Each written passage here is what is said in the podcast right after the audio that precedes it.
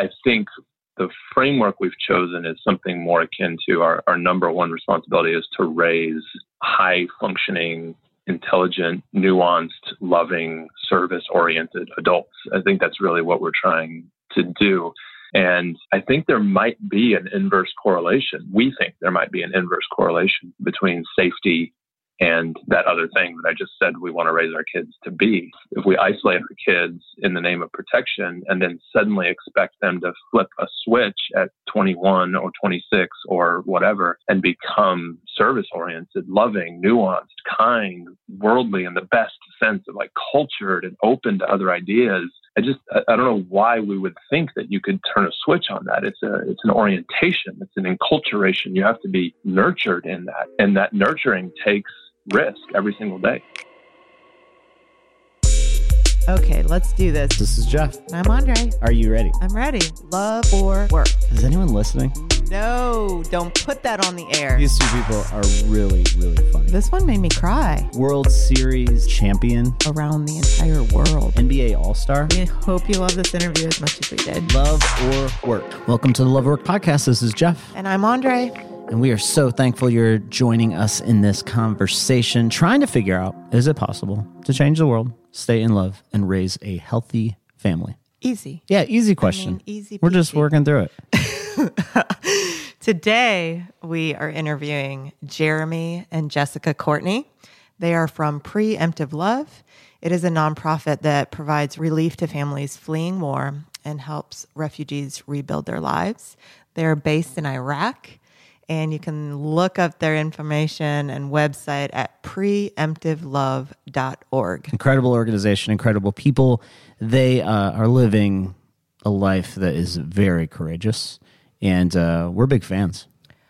Oh my goodness, I love this organization so much. And you should also follow them on Instagram because, oh, their messaging is just spot on about the Middle East, uh, the refugee crisis. Um, it's just, it's beautiful. It's interesting for us walking into this to have a voice in this conversation that's not that is American, but not coming from an American perspective. They're coming from a perspective in a different place, and they see different things than we see every day. I think this is going to be great for listeners. We have so many listeners worldwide, which is crazy. Internationally, we have a lot of NGOs listening, a lot of people working overseas um, because I think they struggle with this tension when your work and your life and your family all become one thing. Yeah. And so, uh, definitely, this is for you. But, Jeff, for those not living overseas as well, what should we be listening for? when you listen to this, I want you to be hearing a couple things, and I want you to be considering things in a new way and considering how you might parent differently or walk with your spouse differently given their context. How could it be applied to who you are today and where you do life? Um, the first thing is uh, this whole thing started on 9 11 and um, that experience and how it transformed their life forever. The second thing, I just I, there's a quote that I wrote down. I keep I keep thinking about ever since um, we did this interview. Relationships change language. Relationships change language. Um, and third, uh, we asked them what they have learned about raising kids and about marriage from the people they do life with in a different culture. What have they learned from the families in Iraq? And I thought it was a really, really special answer. so beautiful. So here we are. Uh, we're going to listen to Jeremy and Jess from Preemptive Love. in my mind, we met in this cabin by a lake uh, with a whole bunch of other people, and we just were friends. We just hit it off right then and there. The problem was we both had significant others at that point, and so it was just a strictly professional meeting, as professional as two 19 year olds can be. And, and yet we struck up this friendship. We came back to campus and started the school year, our, our second year. And um, our friendship kind of carried on. We, we would talk every day. I think for a while we were probably the last person that either person called or talked to at the end of every day. And uh, I remember one night getting a call late at night and the sort of dark, manly voice on the other side of the phone was like, "Don't ever call my girlfriend again." And uh, Oh, Jeremy, stepping on some toes. And and he was he was part of the bad boy fraternity, so I had to take it uh, very seriously. So I respected their relationship and didn't call for a while. And then I remember, like it was maybe a full year later, I think, um, after some intramural football game on campus, some friends asked it if I wanted to go, you know, to so and so's house, and I was just along for the ride. Walked into so and so's house, and there Jessica was, and we reconnected for the first time in over a year, I guess. And I think it was that night that we ended up just chatting until two or three in the morning. And towards the end of the night, we were just talking about future stuff. And he was like, you know, it's too bad you want to be a lawyer and I'm going to be a music guy because if not, we could just get married tomorrow. And wow, it putting really, it on wow. strong. No, I think it was it was more like a warning. like this, this isn't going anywhere because we obviously have two very different futures in mind. Wow. But from that day forward, we're pretty much inseparable. You had just broken up with your boyfriend of a year or so, a year or two, and I had broken up with my girlfriend by then, and we were inseparable from that night. Got married two years later, year and a mm-hmm. half later. So right out of college, basically got married. We graduated one Saturday and got married the next. That's wow. amazing. And how many years now have you been married? Hold on, doing the quick calculation. Almost 18. 18. oh my goodness. 18 years. And how many kids do you have? Two.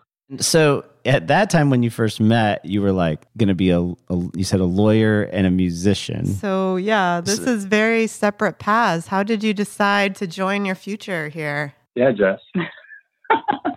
well, I think that that year was a big year um, of learning for me. It was a really significant year for me spiritually. And I just realized I did a lot of searching out who did I want to be and what did I want to do and did I want to another part of that was did I want to take on another $160,000 in student debt and what would that mean for the kind of life that I could lead after law school and I think I just learned a lot about myself. I, I think it's interesting that we ask 16, 17 year olds to decide what they're going to be when they're 40 um, and that they have to stick on that track because that's the university track that they sign up for, and they lose money and credit if they don't continue on that track. Um, and so I think I just had grown up a little bit, knew a little bit more about the world, not not a lot, but I thought I knew everything, and it just it wasn't really the track that I wanted to be on. So I kind of myself decided that I just needed a little bit more time to figure out who I wanted to be and what I wanted to do.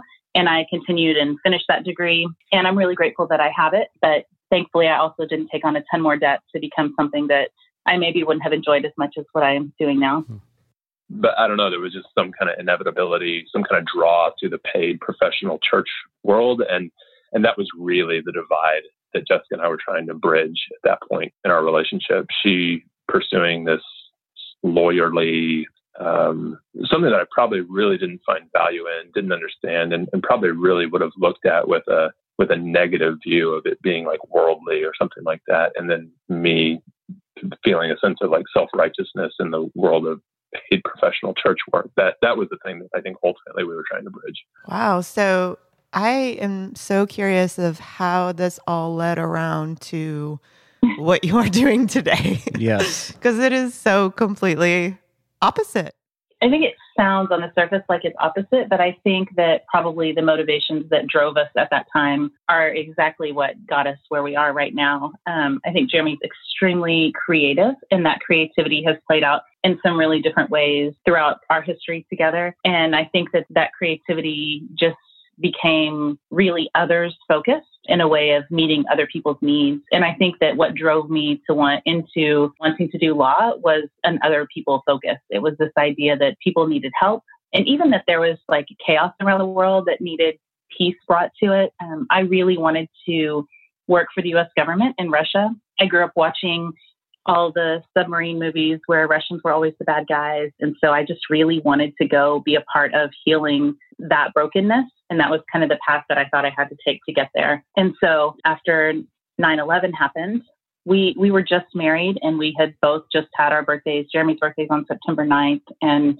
and it was it was we, we were just really adults you know just trying to figure out the world together as a new couple and that happened and it it really flipped our world upside down like it did so many other people's and so we had a decision at that moment of who were we going to be and how were we going to walk forward and how were the giftings that we had and the desires that we had going to be used in kind of this new world. Would now be a good time for me to say that my birthday's on September 10th? Oh no! Oh my goodness! you should let other people celebrate you on the 9th, and then you could have celebrated on the 10th. That's hilarious. Okay, so then, so you kind of uh, go back to what you were saying. I love that question you asked. You know, in a new world that we are in, who are we going to be? How are we going to use our gifts? Well, I, I, think Jessica's point is really important. We came of age in that um, post Cold War sort of era where where the Russians were the bad guys in everything, and all the spy movies and all the actors and everything that we watched cast that group, that country, that way of thinking, that economic model, that government model as as the big nefarious bad guy on on the stage of our life. And with September 11th, everything changed. That the the big global villain suddenly Russia was out, communism was out, and Islam took the stage. Uh, Al Qaeda took the stage. Osama bin Laden took the stage on September 11th. And we were still young enough to reorient our entire lives around that new global reality, that new global narrative. We had some school debt, but we didn't own a house on September 11th. We hadn't landed some major career by September 11th we were both in grad school taking on new debt, but we were able to pivot our lives fairly quickly, I think, and join in the national response to Islam, to radical Islamic terror, to terrorism, to fundamentalism, all the various things and iterations of how this conversation has evolved.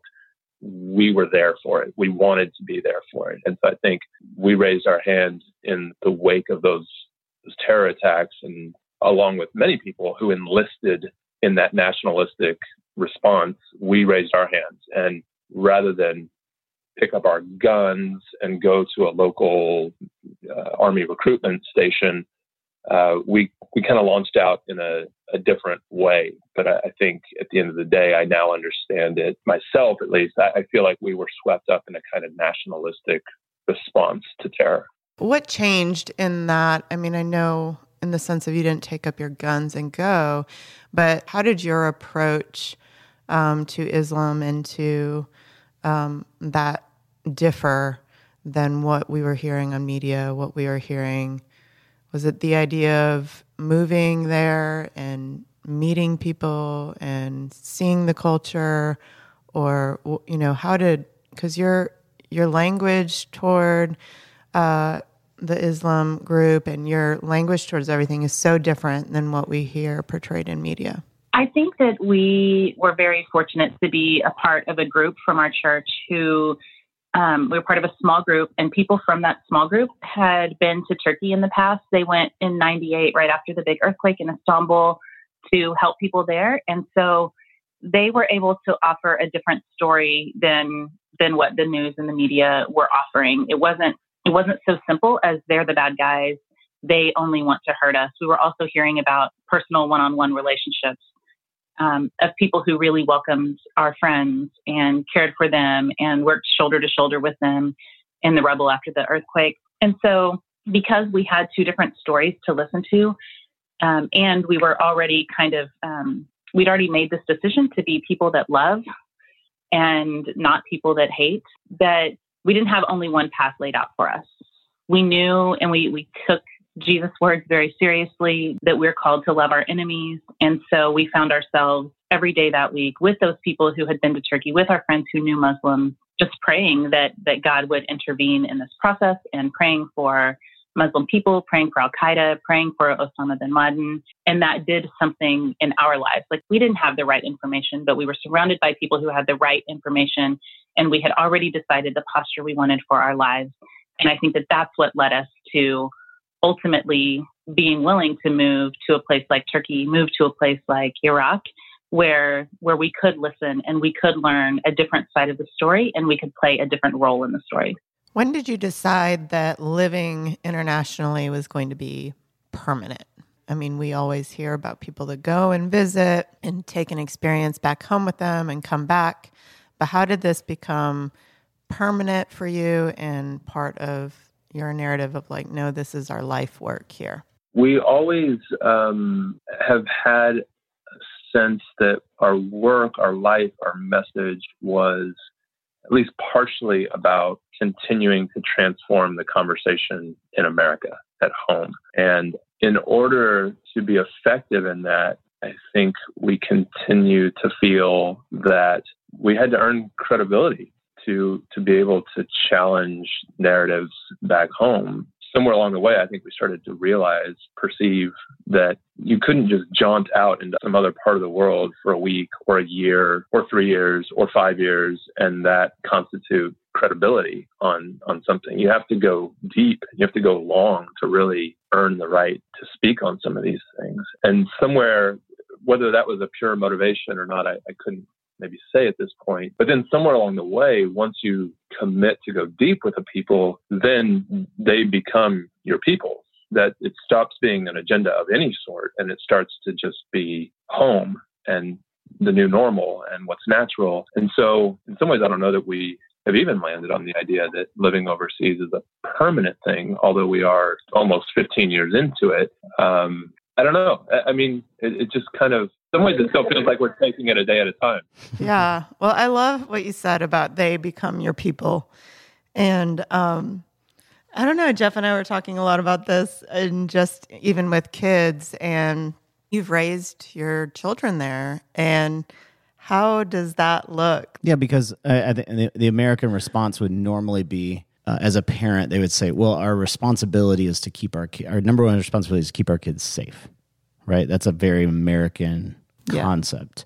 And so people that don't understand your context, they might say, "Well, that's how you know this is crazy. How what what does that look like for their family? How how would you respond in that whole context?" I think we just fundamentally have a more nuanced view than than to say our number one responsibility is to keep our kids safe. Of course, we love our kids as much as anyone and want to keep them safe.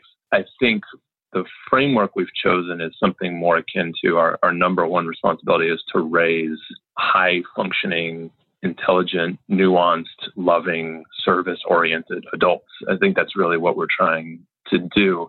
And I think there might be an inverse correlation. We think there might be an inverse correlation between safety and that other thing that I just said we want to raise our kids to be. If we isolate our kids in the name of protection and then suddenly expect them to flip a switch at 21 or 26 or whatever and become service oriented, loving, nuanced, kind, worldly in the best sense of like cultured and open to other ideas, I just I don't know why we would think that you could turn a switch on that. It's a it's an orientation. It's an enculturation. You have to be nurtured in that, and that nurturing takes risk every single day. I love that. Did you guys get a lot of uh, flack about this? I mean, I could only imagine what your parents and other people told you, suggested, all the things. Jess, did you feel any guilt or mom guilt or all the things people put on you for making these types of decisions? Absolutely. I mean, and and still sometimes today, not just for the decisions that, not just for the things that other people say to us, but because this kind of decision does does come with well every decision comes with consequences and in deciding to raise our family overseas there are some massive benefits that we have but there's also all of the like normal things that we've left behind that they don't get they don't even know about you know? Like our kids won't have the same set of friends for their entire lives and have that safety net to come back to. Family is their safety net. The world just doesn't it just doesn't work like you know small town america or whatever um, whenever you leave small town america. And and so that leaves them with with fewer friends who understand who they are and what they're like. And um, there's huge massive benefits of that that we see even today. Um, it's not like we're just living for the future of what our kids will be. Mm-hmm. Their their day to day absolutely matters to us. Yeah. Um, but they love it, and and they haven't always loved it, and I don't know if they will always love it, but they can see now. Um, I think some of what has been sacrificed for the life that we live, and they choose it and they tell us like we we don't want to move again we don't want to live somewhere else this is home this is what we know these are our people and they spend a lot of time and energy thinking about how to make where we live better and how to be a part of that community and that makes me really proud of them so uh, we kind of jumped into life today but i'd love for you to kind of explain to people if they're not aware of preemptive love. What is the work that you do today, and what do what are the responsibilities that each of you lead within that organization? We are like big idea kind of people, so we have a hard time that we need to go through some branding session to boil everything. you need a Jeff Shinabarger consultation to, to, boil everything down to this really simple statement. But I, I don't think it's too much to say that we are trying to create the largest, most diverse, hand in hand community of peacemakers on the planet. We, we could say that we we help refugees stand on their own two feet again after war. We could say that we're remaking home for people in conflict, that we show up on the front lines when bombs are still falling, providing food for people, that we do reconciliation in hard places. All those things are true. But the real framework for what we're trying to do is, is create a global community of people who live out this thing that we call preemptive love. People who are willing to say the world is scary as hell, but we're going to love anyway on the front lines where we live. And both of you do this together, right? Co-founded. Yeah, I would say um, if we simplified our roles down as simple as they could be, that Jeremy is the one who is leading forward all of this vision and thinking, how do we continue doing this? How do we keep walking in this direction? Um, and he, you know, he does that some days a week and other days of the week he's he's on the ground doing the work that leads us to that place. And then my role is um, vice president of international programs. And so on a day to day basis, I'm overseeing all of the the effects of what this decision to love anyway is. So any of our programs that are happening in Iraq, in Syria, in other places around the world. Um, just making sure that people do get the food that they need and that they are being able to stand on their own two feet because this is the ultimate goal. When we can come together as a global community to love one another and to affect change on behalf of one another and to care about one another, then that means that we're meeting those tangible needs um, all around the world, you know, in the neighborhoods right where we live and in the forgotten places that are far away. Now, in the midst of this work, like you guys, I mean, exactly what you were just saying, meet the needs of the people that you live with. You're in it. You're in it. The reality is that you could spend 100% of every day doing something. Well, yeah. And just being engulfed in this mission um, and almost having it overtake kind of everything. So, how have you created some boundaries, right?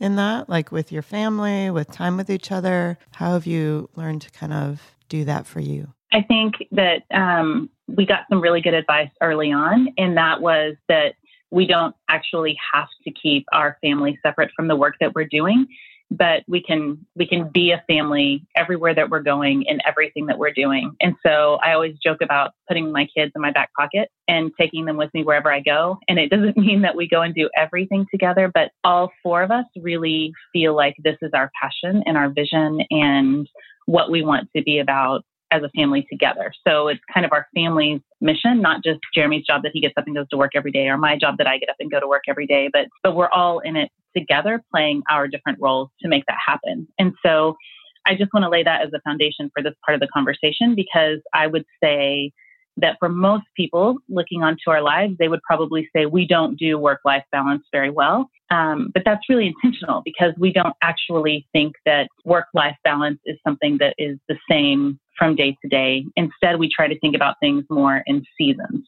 Also, we don't view this through a lens of like what is inherently best or righteous for everyone. Yeah. We recognize that there are different kinds of families set up differently, and it's not common that a family would all sort of work on one thing together. It's not common that two people would even work in the same space together like we do, or that those two people would enjoy the responsibility, the burden of leadership in that organization. So we recognize that our situation is unique, but from that unique place, we are not the best at, uh, we're not even good at, at demarcating, you know, really firm boundaries, if you will, between what, when we're on and when we're off, when we're working, when it's family. This is a, a pretty all consuming vision for the world for us. And that includes then our vision for our kids and our vision for our family. And I think it's a it's a daily struggle. And when we're not struggling for it, the the work side, so to speak, or the organizational side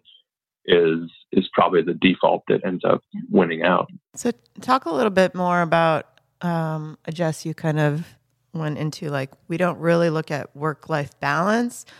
We look kind of more into about the seasons. Talk a little bit more about that. Unpack that a little bit more.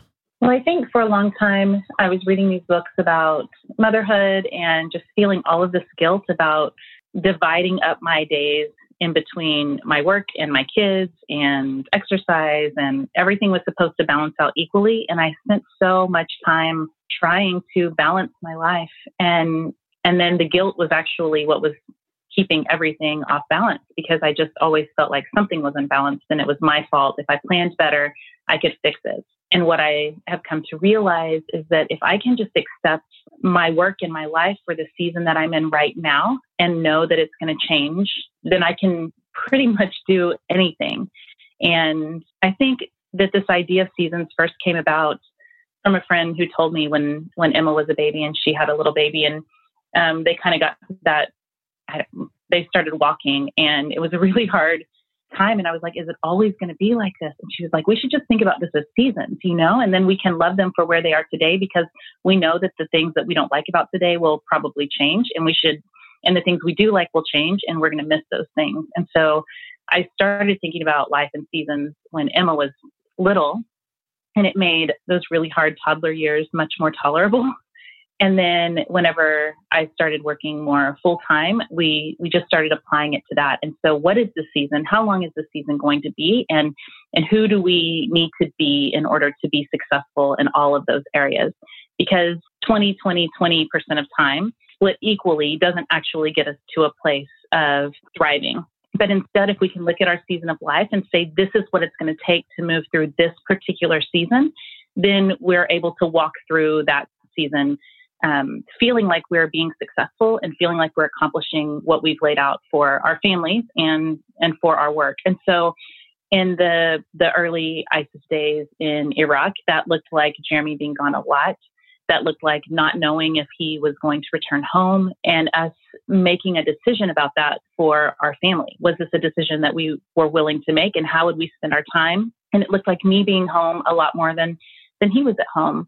And as those really heavy emergency crisis days have moved behind us for this season of, of life. He's home a lot more with the kids, and I'm out traveling more. And that wouldn't have been possible if we were just trying to divide everything up equally and find a perfect balance. But because we think about things in seasons, neither one of us had to feel like we're giving up some important part of our career or some important part of our family in order to do the things that we felt like we were supposed to do. Instead, we know this is for just this short period of time right now and things will change. It gives the freedom to dream. It gives the freedom to be okay with with where we are in the moment. And I think it's it's just what helps keep us successful and, and walking forward in a healthy way.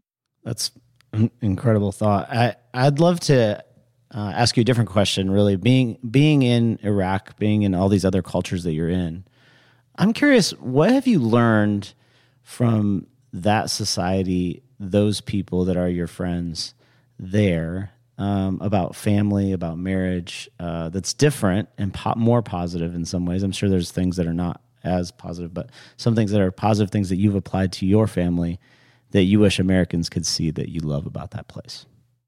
Yeah, I think that's a great question. And probably my favorite thing that I've learned in all of these years of life um, in the Middle East is just that family isn't four or five people who call themselves parents and children, but family is so much bigger than that. And each person in the family or the community plays a role in that child's development. And so uh, when I go into a lot of neighborhoods for the first time, I can't even tell which child belongs to to whom because everyone is parenting all of the children that are out in the street or everyone's parenting all the kids in the park. And it's really beautiful the way that children learn to interact with each other and rely on each other. And they learn to interact with their aunts and uncles or grandparents um, or neighbors in the same way that I think in America, a lot of children mostly just relate to their parents.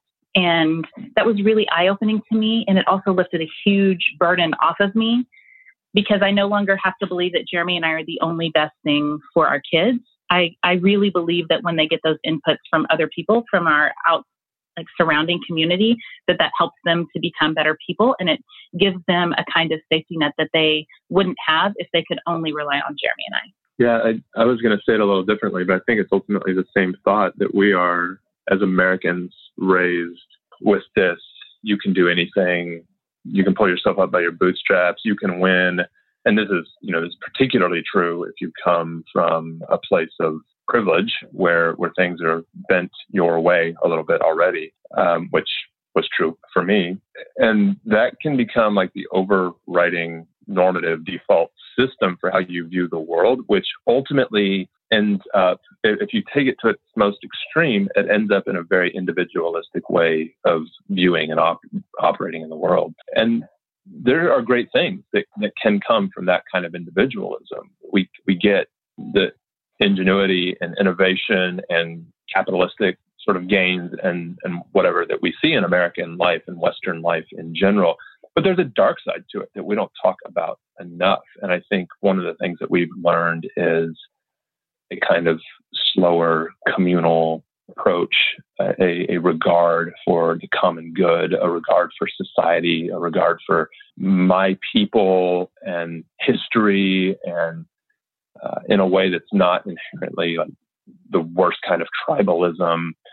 So I, I think our individualistic, capitalistic impulses um, the the Protestant, uh, both the Protestant work ethic and the Protestant sort of theological emphasis on personal salvation. All those have been augmented, challenged, rounded out, made more full by a Middle Eastern conception of we belong to something bigger than just our our nuclear family or my individualistic success. We we belong to a much deeper rooted history our, our roots run deep and I'm responsible for my great great great grandfather's legacy and reputation and and decisions I make today will affect my great great great grandchildren. That was lost on us before moving and, and being fully immersed among our friends as we have been the last 15 years. So how uh, so I think it was actually Monday this week.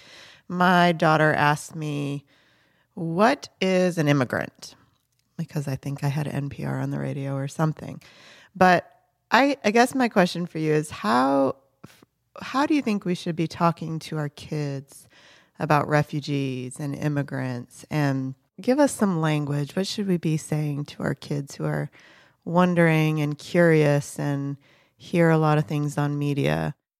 We try to start with stories. We try to start with real people. Um, you know, in our kids' lives, we start with open ended questions. We work really hard to not tell our kids what to think and tell our kids where they should land on certain things. We we try to set up open-ended scenarios and ask them to imagine themselves in someone else's shoes and then we flip the script and ask mm-hmm. them to imagine themselves on the other side so we, we try to get them to play both sides of any conversation. If you were running for your lives, if terrorists came into your town, if if gang members were going door to door in your town and you needed to run, where would you go? Okay, and then what would you do? And then where would you go after that? And then what happens? We we try to just tease it out and play it out. And then as soon as they say they would, you know, when the story gets to the point where they're seeking asylum in some other country and wishing that a border would be open and wishing they would find hospitality there,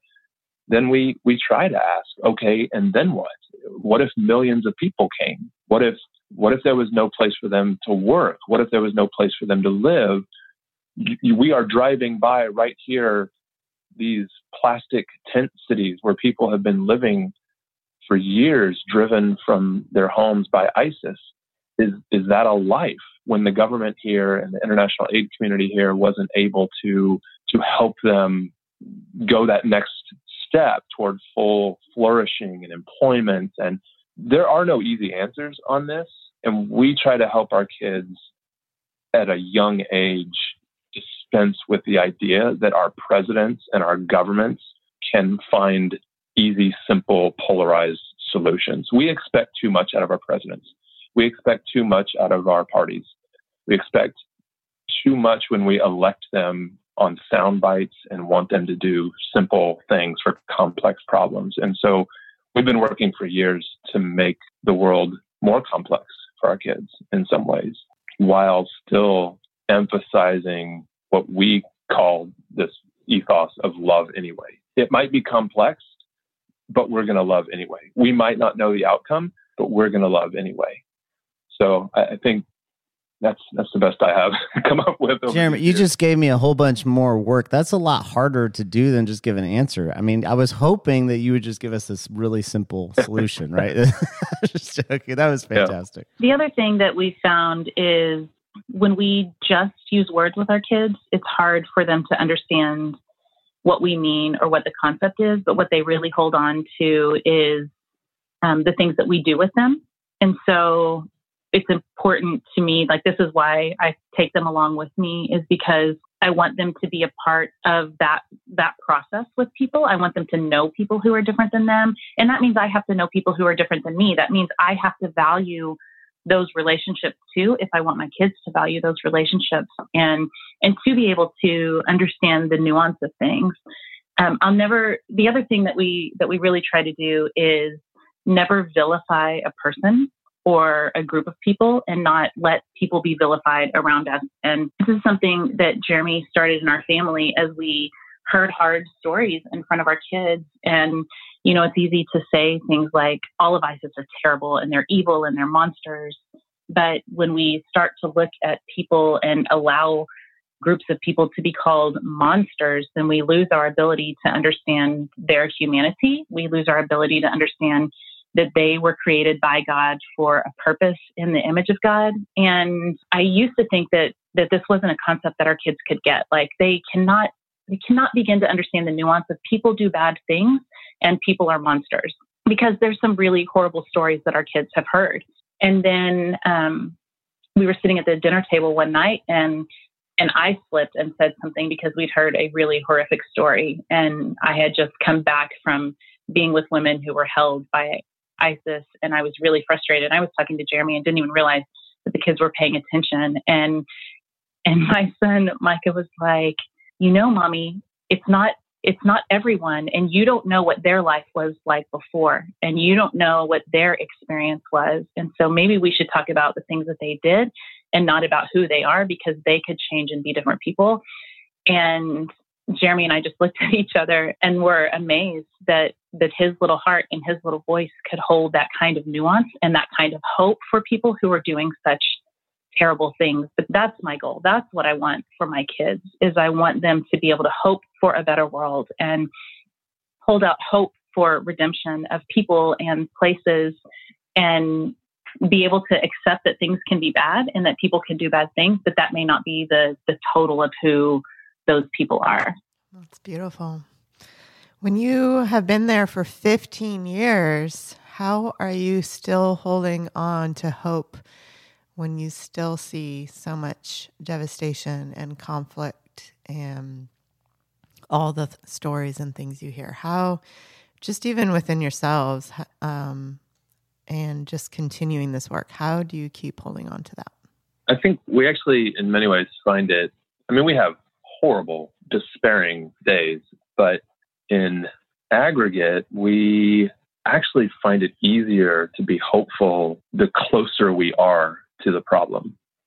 The further we are from the problem, the more the detailed stuff gets lost.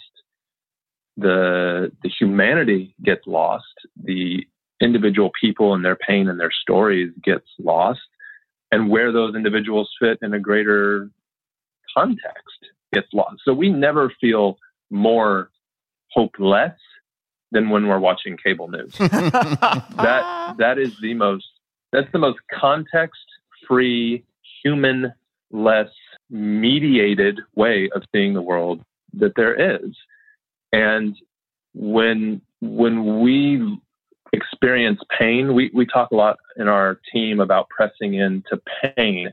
I think what we mean by that is pressing beyond the mediated to the unmediated experience of the world. So the more unmediated our knowledge is of these things, the more we don't have a mediator or media standing between us, the more hopeful we are. Because even if someone is ripping their clothes and screaming at the heavens, at least we're with them.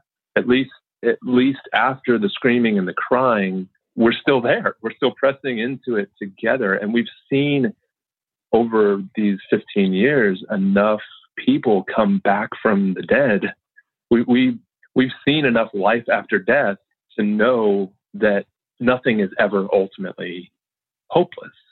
But we, we lose sight of that every day when we when we turn on a cable news snippet and and all that humanity, even if it's a even if it's a three minute human interest story, it still somehow is just not the same as being with people. So that's why I say we're about trying to build the most the, the, the most diverse hand in hand community of peacemakers in the world. That hand in handness, that that diversity is important. We have to be in these situations on the front lines where we live. It's not about civil war in Syria or bombs falling and ISIS type stuff in Iraq. It's it's about pressing into the pain of people's lives right where we already live. That's where these that's where these polarizing battles are playing out. It's in our neighborhoods, it's in our suburbs, it's in our cities.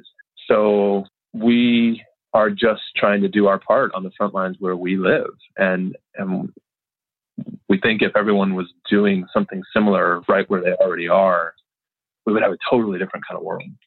Yeah. And and people wouldn't feel so helpless as they hear these stories. Mm. And I think that's the difference is that when I hear a helpless story, I, I get to do something about it.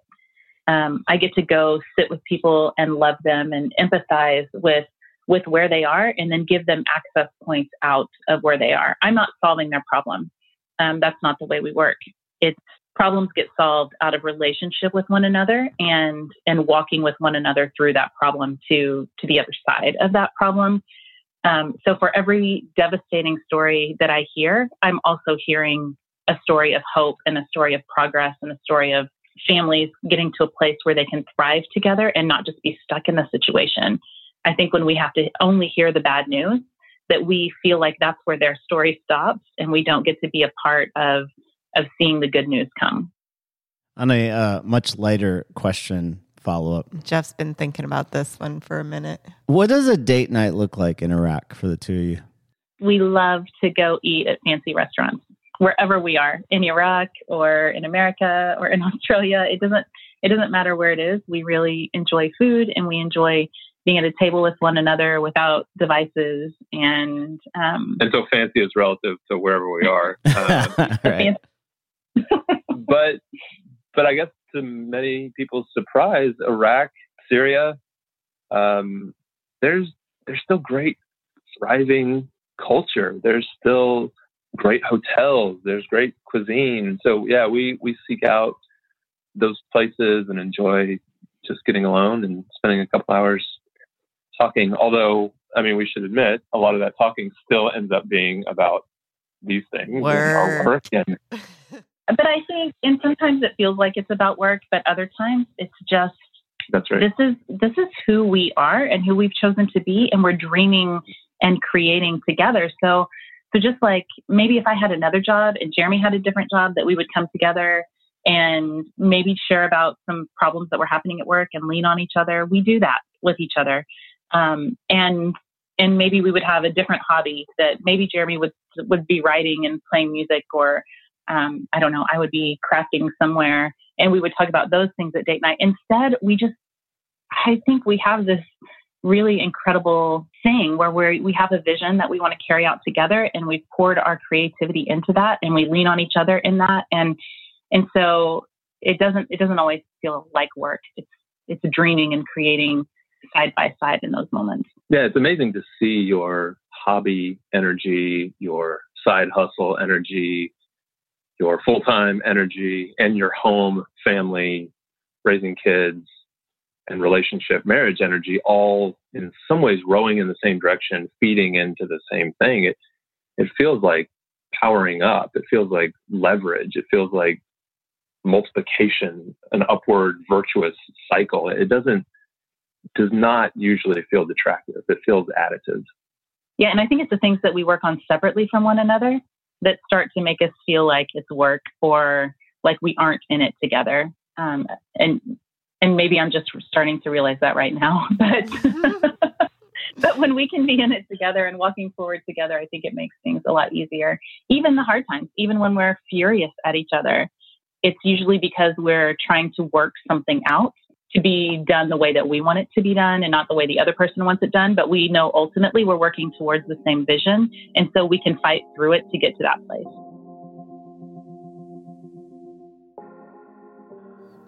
All right. So, the last question that we ask everybody is it possible to change the world, stay in love, and raise a healthy family? Absolutely. Yeah, absolutely. I don't know what more to add. Jess, do you agree? Because we have many couples that don't. So, you know? Hmm. No, I do agree, but I'm I'm not going to say it's easy. Mm-hmm. I'm not going to say that that it comes without work. I'm going to say that or cost.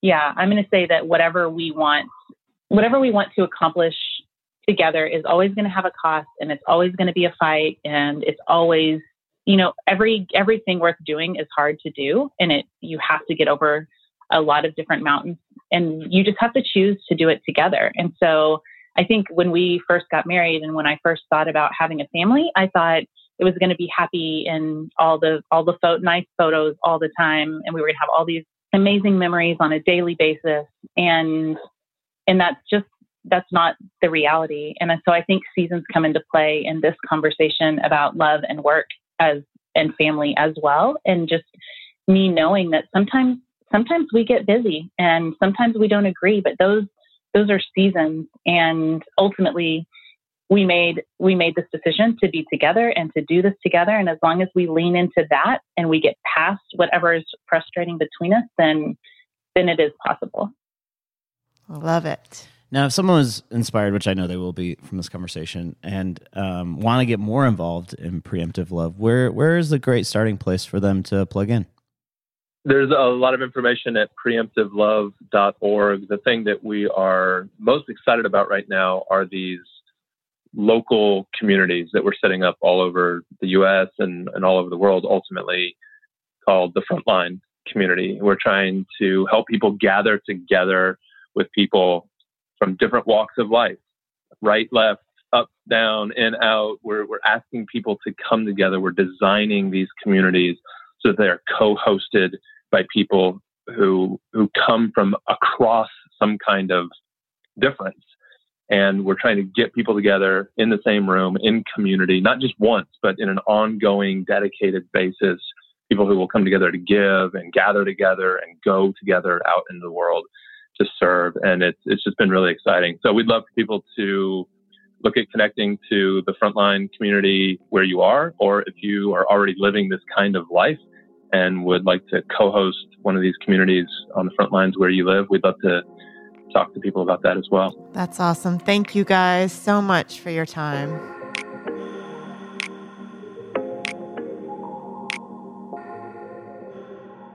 And now it's time for the breakdown. I had pages and pages of notes. It was so good. I kind of want to listen to it twice. I think you should. Everybody should, and I will too. My one of my favorite parts that they talked about was when they were talking about how they want to raise their kids.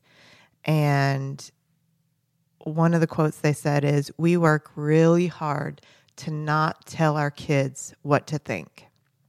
And it, that's just so good. I mean, I love how they were talking about how they try to look at all the kind of perspectives and they keep playing out stories to never vilify one side, to never to try to see all the angles of the sides um, instead of making one part bad and one part good, but really seeing things from each perspective and letting the kids play that out and not just giving the standard cookie cut answers. I love it.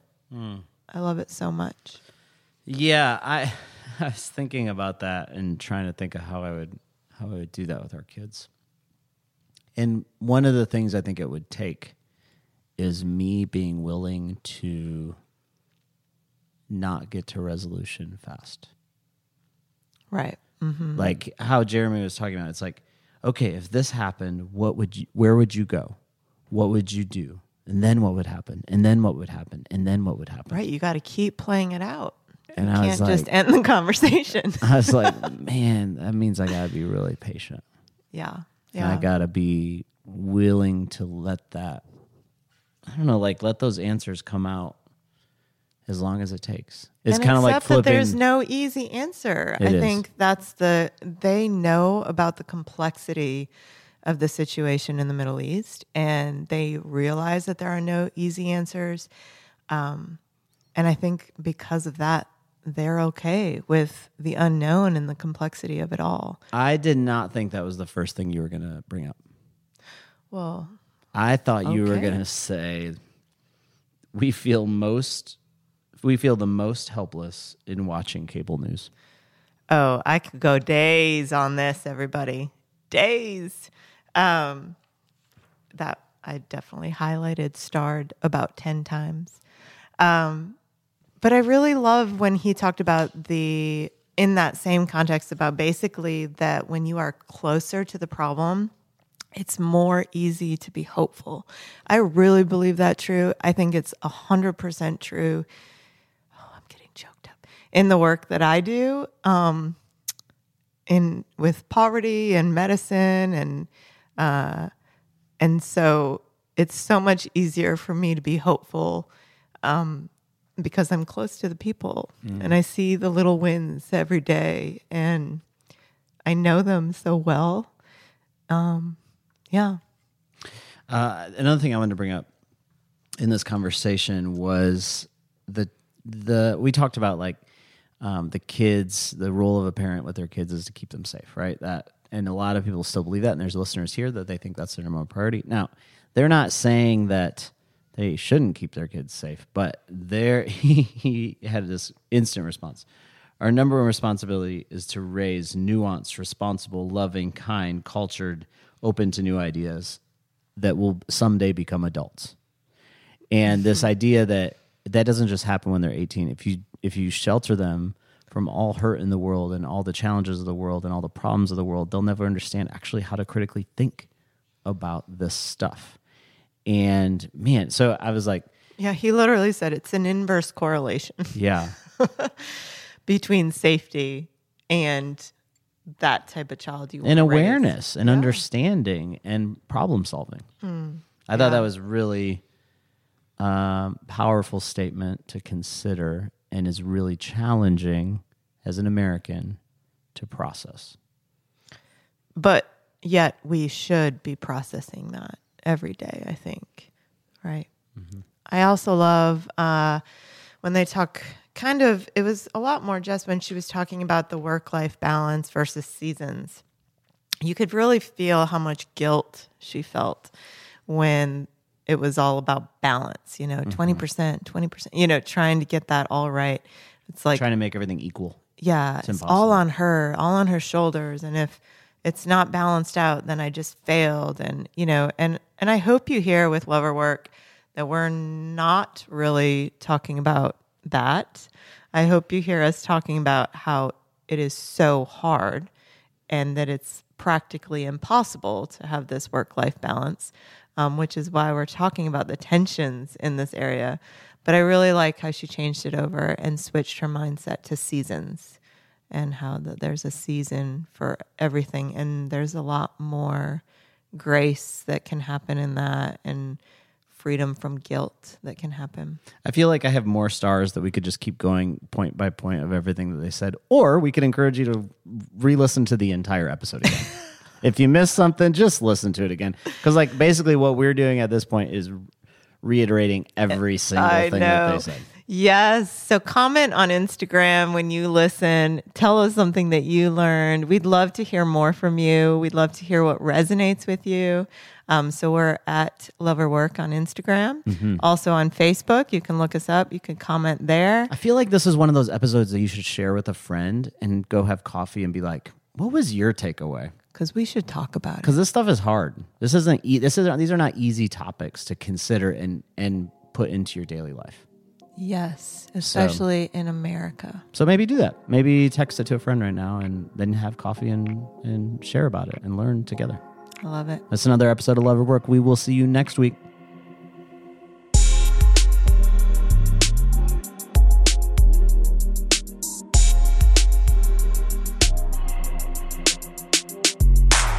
This episode was produced by DJ Oak Diggy for Soul Graffiti Productions.